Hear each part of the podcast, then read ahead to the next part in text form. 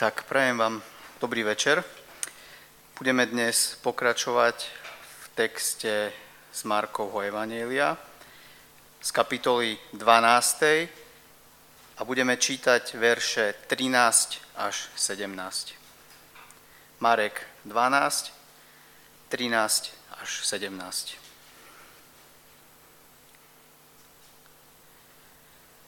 Poslali k nemu niekoľkých farizejov a herodiánov, aby ho podchytili v reči. Tí prišli a povedali mu, učiteľ, vieme, že hovoríš pravdu a neberieš ohľad na nikoho, lebo sa nepozeráš na osobu človeka, ale učíš verne Božej ceste. Je dovolené dávať dan cisárovi a či nie? Máme dávať alebo nemáme dávať? On však spoznal ich pokritectvo a povedal im, prečo ma pokúšate? Prineste mi denár, aby som ho videl. Keď mu ho priniesli, spýtal sa ich, či je tento obraz a nápis? Odpovedali, cisárov. A Ježiš im povedal, čo je cisárovo, odovzdajte cisárovi a čo je Božie, Bohu. Boli úplne ohromení. Dovolte mi, aby som začal trošku obšírnejšie a zo začiatku sa nedržal tohto textu.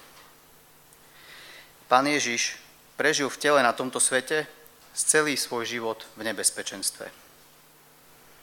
Ak sa pozrieme už len na Máríno tehotenstvo, na sklonku ktorého museli cestovať do Betlehema, aby sa dali zapísať. Jej pôrod v maštali, následný plán Herodesa zlikvidovať Ježiša zo strachu o svoje postavenie. V nebezpečenstve bol Ježiš nielen zo strany fyzického sveta, ale aj zo strany sveta duchovného. Na začiatku jeho aktívnej služby Ježiš, po krste vedený Duchom Svetým, vychádza na púšť, kde je pokúšaný Satanom. Tak ako si Satan v raji trúfol na Evu Adama, trúfa si teraz na samotného Ježiša. Satan používa rovnakú taktiku, akú použil na Evu a Adama. Zneistiť, prekrútiť a dosiahnuť svoj cieľ. Vyhľadovaný a unavený Ježiš čeli pokušeniu zo strany Satana na púšti v troch oblastiach.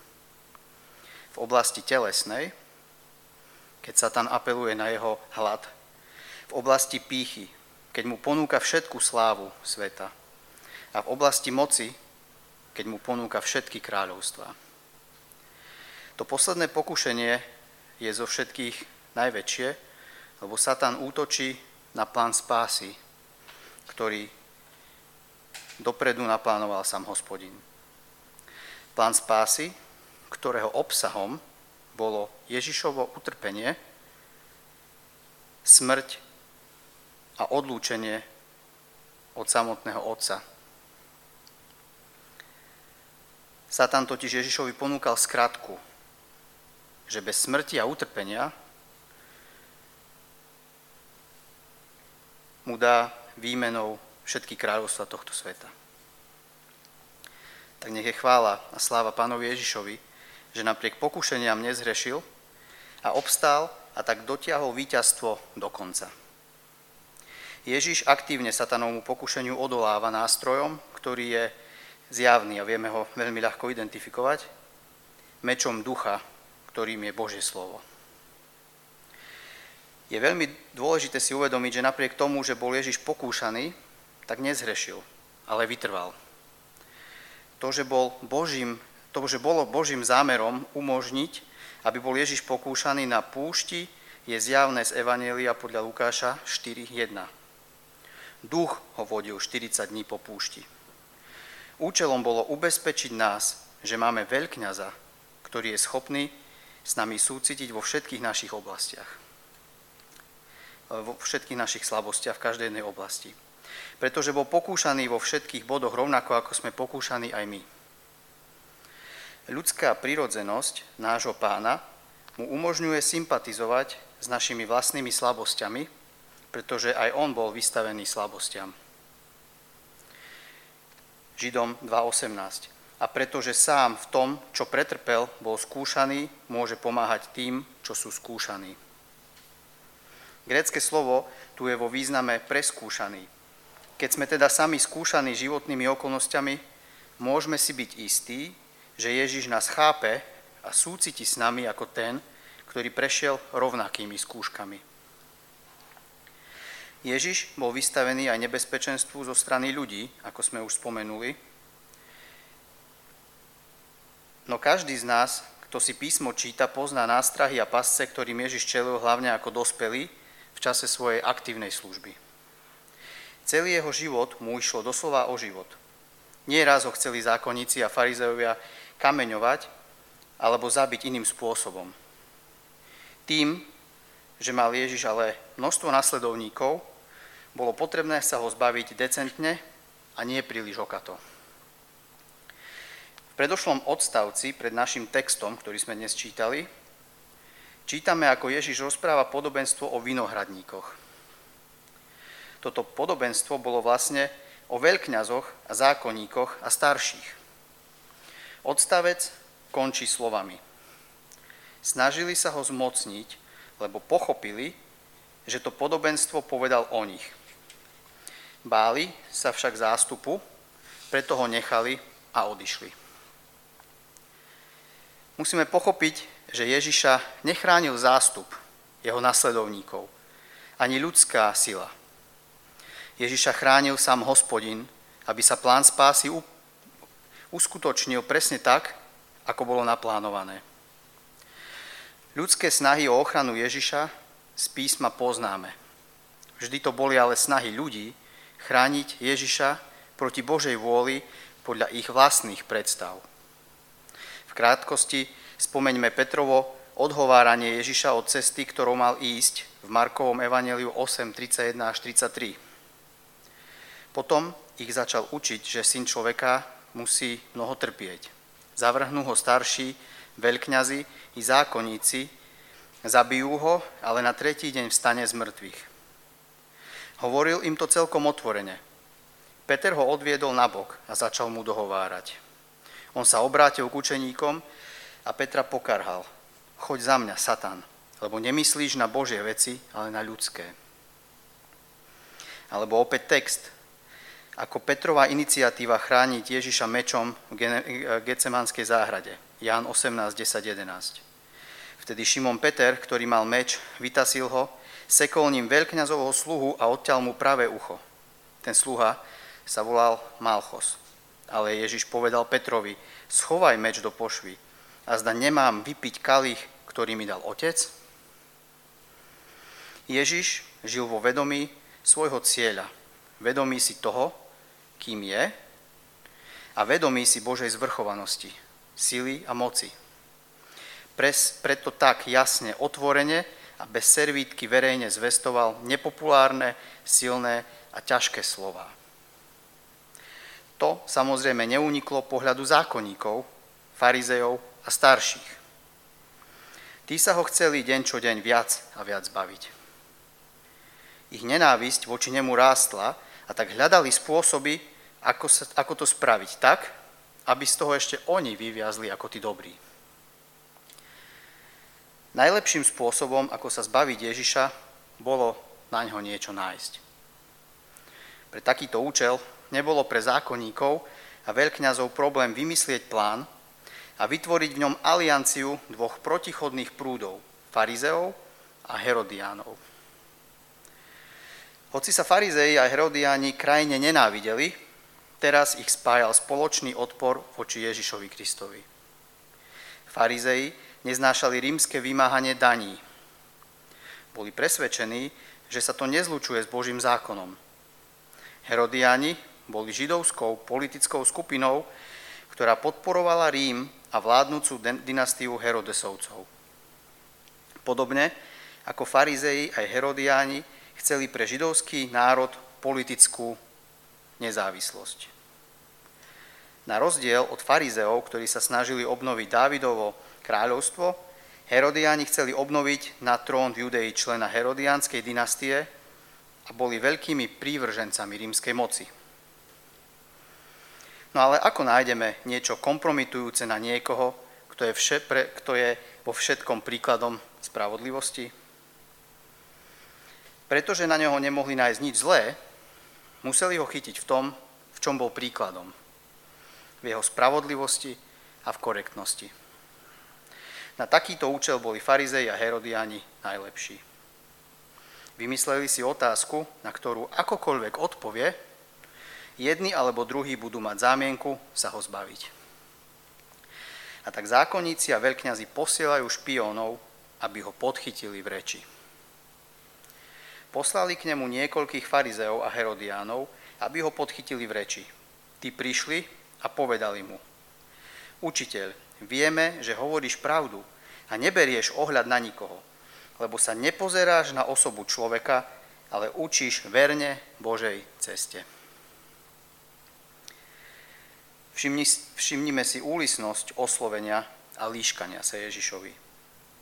Oslovenie učiteľ mu dávajú napriek tomu, že zástupy učil, aby neboli ako oni. Vieme, že hovoríš pravdu a neberieš ohľad na nikoho a učíš verne Božej ceste. Je smutné počúvať tieto slova pre nás a nie je to pre samotného Ježiša, ktorý vedel, že tieto slova sú len zámienkou na to, aby ho pripravili odpovedať tak, ako chceli oni. Čo sa ale z tohto oslovenia môžeme o Ježišovi dozvedieť? Poprvé, vedeli, že Ježiš hovorí pravdu bez toho, aby bral na niekoho ohľad. Ježiš nepozeral na osobu človeka. A po tretie, verne učil Božej ceste.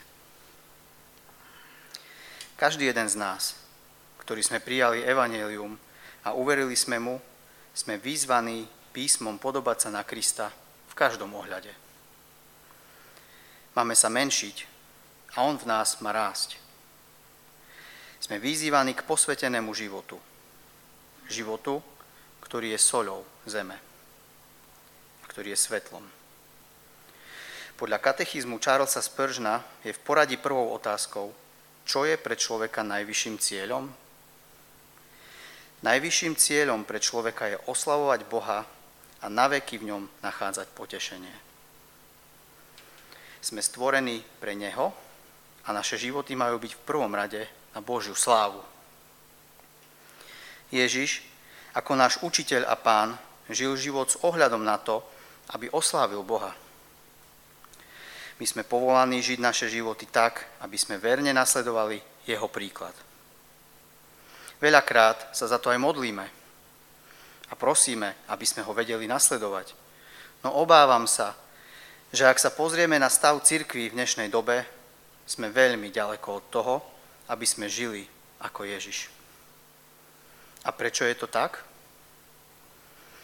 Lebo sme začali žiť kresťanstvo s ohľadom na ľudí, pozeráme sa na osobu a neučíme verne Božej ceste.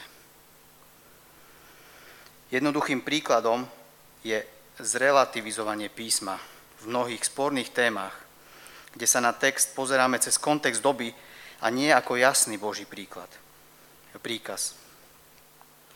Usilujeme sa byť láskaví voči ľuďom, ktorí sú neposlušní písmu a hrešia. Namiesto toho, aby sme ich pravou láskou napomenuli a tak pritiahli k trónu Božej milosti. Snažíme sa na silu priviesť ľudí do cirkvy mnohokrát marketingom a nie vo viere v živého a dostatočného Boha, Božie slovo, ktoré má samo o sebe moc spasiť ľudí. Zmekčujeme pravdu o hriechu človeka, aby nebola príliš tvrdá a aby náhodou niekoho od viery neodradila. Keď ale dostatočne o hriechu nehovoríme, sme ako zlodeji Božej slávy. Keď odmietame vyučovať o úplnej skazenosti človeka, nemôžeme priniesť slávu Bohu, Ježišovi Kristovi a jeho krížu, pretože kríž Ježiša Krista a jeho sláva sa najviac vynímajú na pozadí našej nespravodlivosti. Ak sa bojíme ľuďom hovoriť o ich hriešnosti a skazenosti, potom oni kvôli tomu nemôžu milovať Boha tak, ako by ho milovať mali a vidieť jeho nekonečnú lásku a svetosť, ako by vidieť mohli. Následne je tu naše rozhodovanie sa, ktoré je tiež ovplyvnené svetom okolo nás. Ak sme v práci, v škole alebo v službe pod tlakom ostať korektní voči ľuďom, veľakrát to ale znamená nebyť vernými a radikálnymi nasledovníkmi Ježiša. Robíme populárne rozhodnutia, ktoré nazývame láskou, namiesto toho, aby sme robili správne rozhodnutia a prejavili tak lásku spôsobom, akým nás Božie slovo vyzývajú prejaviť. Preto ako prvé ponaučenie z tohto textu si vezmeme príklad z Ježiša, ktorý učil pravdy o Bohu, hriechu a ľudskej biede, o úplne, úplne otvorene a nebral ohľad na ľudí, ale verne učil Božej ceste. Ježiš nebol politik alebo diplomat. V pravde učil Božie slovo a verne vyučoval Božej ceste. Skúsme sa teda viac sústrediť na písmo a prosme Boha, aby sme vedeli používať aby sme ho vedeli používať s láskou, citom a pravdivo. Keď sa vrátime späť k nášmu textu, otázka, ktorú Ježiš položil, bola jednoznačná. Je dovolené dávať daň cisárovi alebo nie? Máme dávať alebo nemáme dávať? V skratke áno alebo nie? Ak by sme nepoznali pozadie tejto otázky, Určite by sme boli zvedaví, ako by Ježiš na túto otázku odpovedal. Možno by dal jasné vyhlásenie a pravidla platenia daní. No tento text začína poznámkou rozprávača. Poslali k nemu niekoľkých farizeov a herodiánov, aby ho podchytili v reči. A v súkov on však spoznal ich pokritectvo a povedal im. Tieto dva komentáre nám hovoria teda o tom, o čo im celý čas išlo.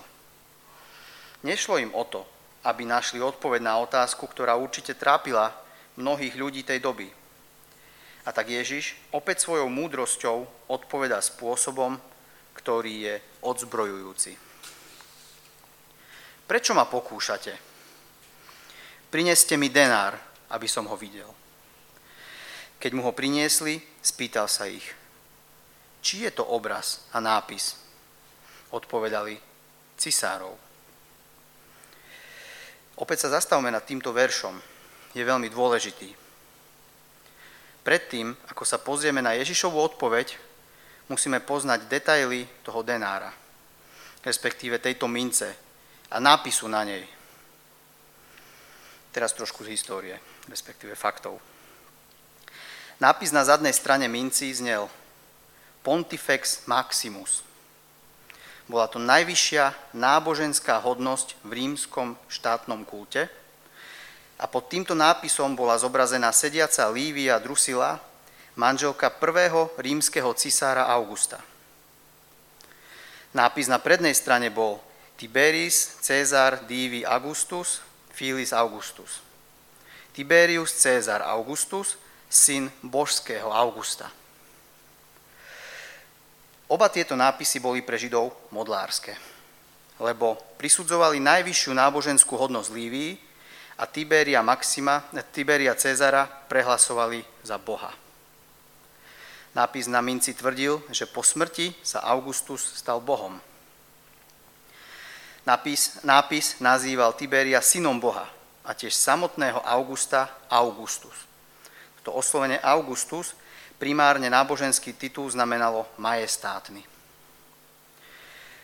Tiberius bol nevlastným synom a neskôr adoptívnym synom tzv. božského Cézara Augusta, ale táto minca tvrdila, že božská úloha, tento titul Augustus, prešiel na Tiberia. Augustus bol božský a teraz ja, jeho syn, som Augustus. Nebol teda genetickým synom, tvrdil, že je synom v božstve. Uctievanie cisárov ako bohov nebolo tak úplne rozvinuté, ako by to bolo neskôr, ale nápis, ako to bolo neskôr, ale nápis tvrdil, že Augustus a jeho adoptívny syn majú božskosť. Obraz Tiberia Cezara s Vavrínovým vencom na hlave na minci mal tiež svoj význam. Rímania mali vo zvyku na oslavu vojenských výťastiev predviesť zajadcov a vojnovú korisť, dobývajúci veliteľ mal na hlave Vavrínový veniec na znak autority dobývateľa. Musíme teda pamätať na to, že denáre boli modlárskou mincov. Na oboch stranách bol vyritý obraz falošného boha. Spomeňme si na prvé prikázanie. Tiberius si nárokoval uctievanie. Vyhlasoval, že je Bohom. Z historických zdrojov sa tiež dozvedáme, že niekoľko rokov predtým sa Židia vzbúrili, keď Herodes položil na bránu chrámu Zlatého orla. No zdá sa, že nemali problém peniaze z rytinou falošného božstva používať. Za tieto modloslužobné mince kupovali a predávali, ale keď prišlo na platenie daní, zrazu boli služobníkmi Boha. Nie Cezarovými. A tak, mu zrazu, tak im zrazu bolo spravodlivé odmietnúť platiť daň. Bolo pre nich v poriadku hromadiť si mince potvrdzujúce Cezárovú, Cezárovú dobývateľskú autoritu, ale platiť daň, ktorú požaduje, už im v poriadku neprišlo. Jednorodenému synovi pravého Boha priniesli mincu na počesť adoptívneho, nevlastného syna falošného Boha a chceli od neho povolenie hromadiť ju na miesto zaplatenia toho, čo bolo splatné. Text teda vyzerá inak, keď pochopíme, ako, aké modloslužobné boli denáre a akú veľkú autoritu priznávali Cezárovi tí, ktorí tieto mince používali. Keď tieto mince prijali v obchodných transakciách, prisúdili hodnotu modlárskej minci, ktorá ich považovala za poddaných. Ježiš veľmi dobre vedel, aký nápis na minci je a čí obraz je tam. A poznal aj Božie prikázania ohľadom modlárstva. Jednoznačne teda predpokladali, že Ježiš povie, aby s týmito mincami a kultúrou nemali nič spoločné a nič tejto kultúre ani nedávali. Herodiáni očakávali, že budú môcť okamžite utekať za Pilátom, nazvať Ježiša Buričom a strašiť hrozbou prevratu. Boli si istí, že ho Rímania v snahe udržať si svoje postavenie chytia, zabijú a oni vyhrajú.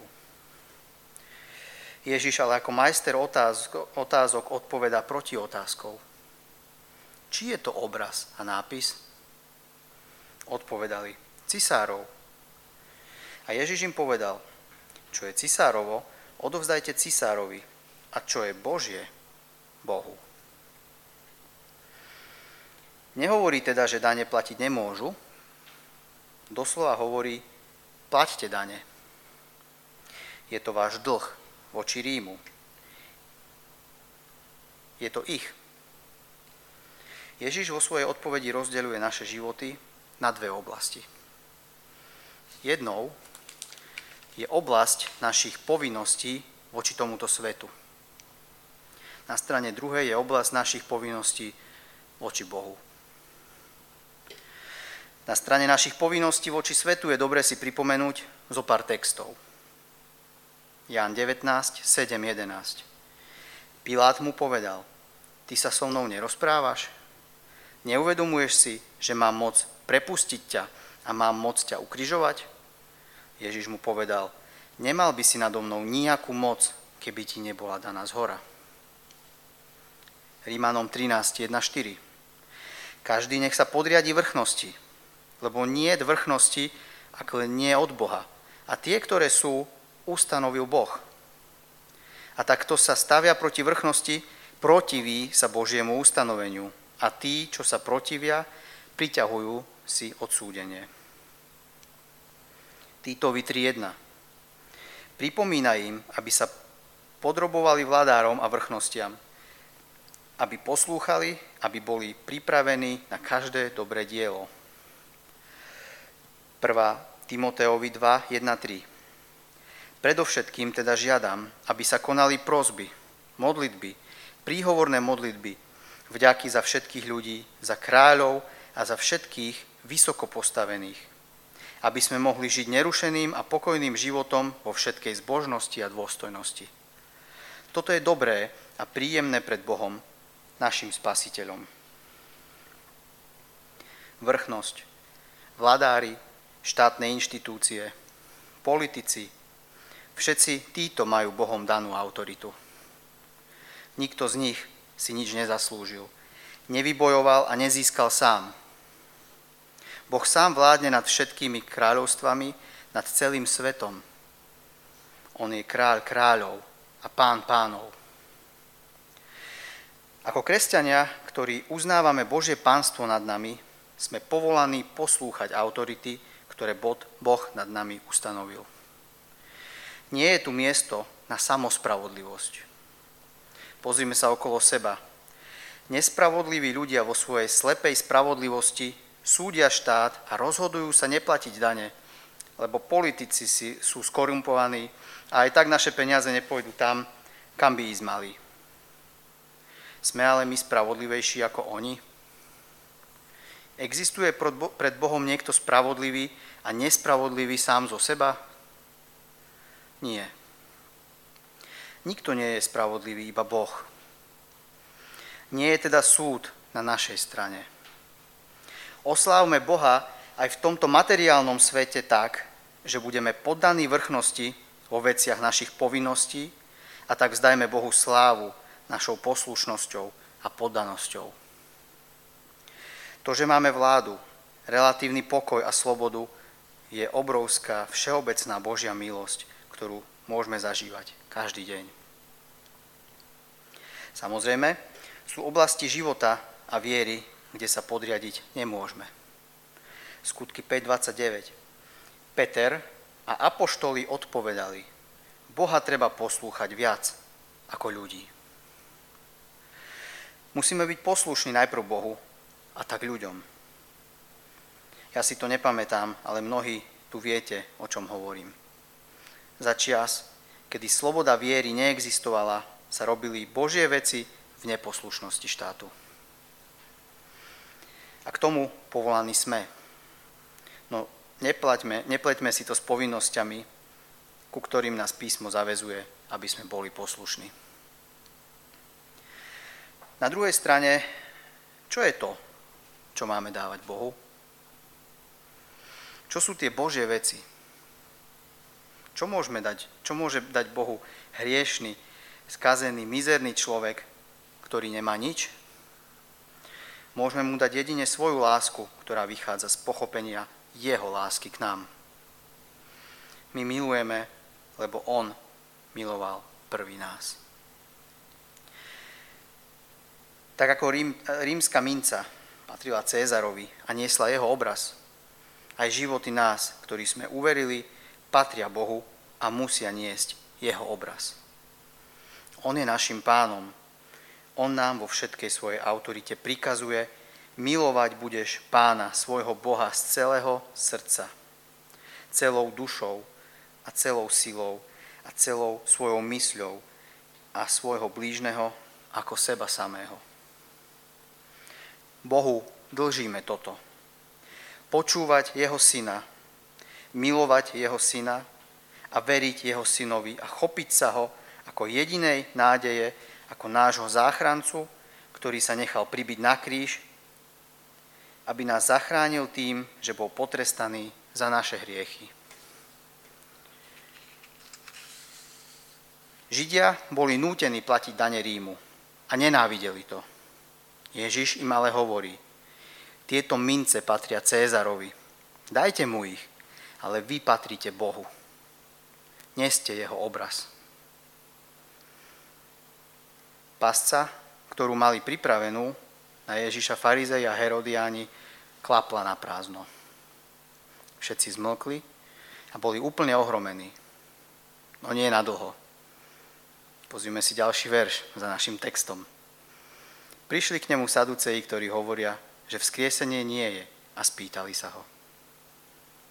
Pasca za pascov. Nebezpečenstvo za nebezpečenstvom. Ježiš však v pravde a v moci nad všetkým zvíťazil. Nakoniec ho celá rada starších pred Pilátom klamlivo obžalovala. že rozvracia národ a zakazuje dávať dane cisárovi. Lukáš 23.1. Na to celé zhromaždenie vstalo, odviedli ho k Pilátovi a začali ho obžalúvávať. Tohto sme pristihli, ako rozvracal náš národ. Zakazoval dávať dane cisárovi a hovoril o sebe, že je Mesiáš. Keďže ho nedokázali prinútiť povedať nič, čo by ho, za čo by ho mohli chytiť, nehambia sa použiť klamstvo, aby sa ho zbavili. Ich zdanlivé víťazstvo nad Kristom sa ale premenilo na Božie víťazstvo nad svetom. Každý, kto Ježiša prijal za svojho pána, je jeho krvou očistený a zapečatený Duchom Svetým. Vo viere v Neho sme prijali aj pečať jeho víťazstva. Milý brat, milá sestra, vieš, komu patríš? Pozri sa na mincu svojho života. Či obraz je v tebe vytesaný? Je to obraz tohto sveta alebo obraz Krista? Amen.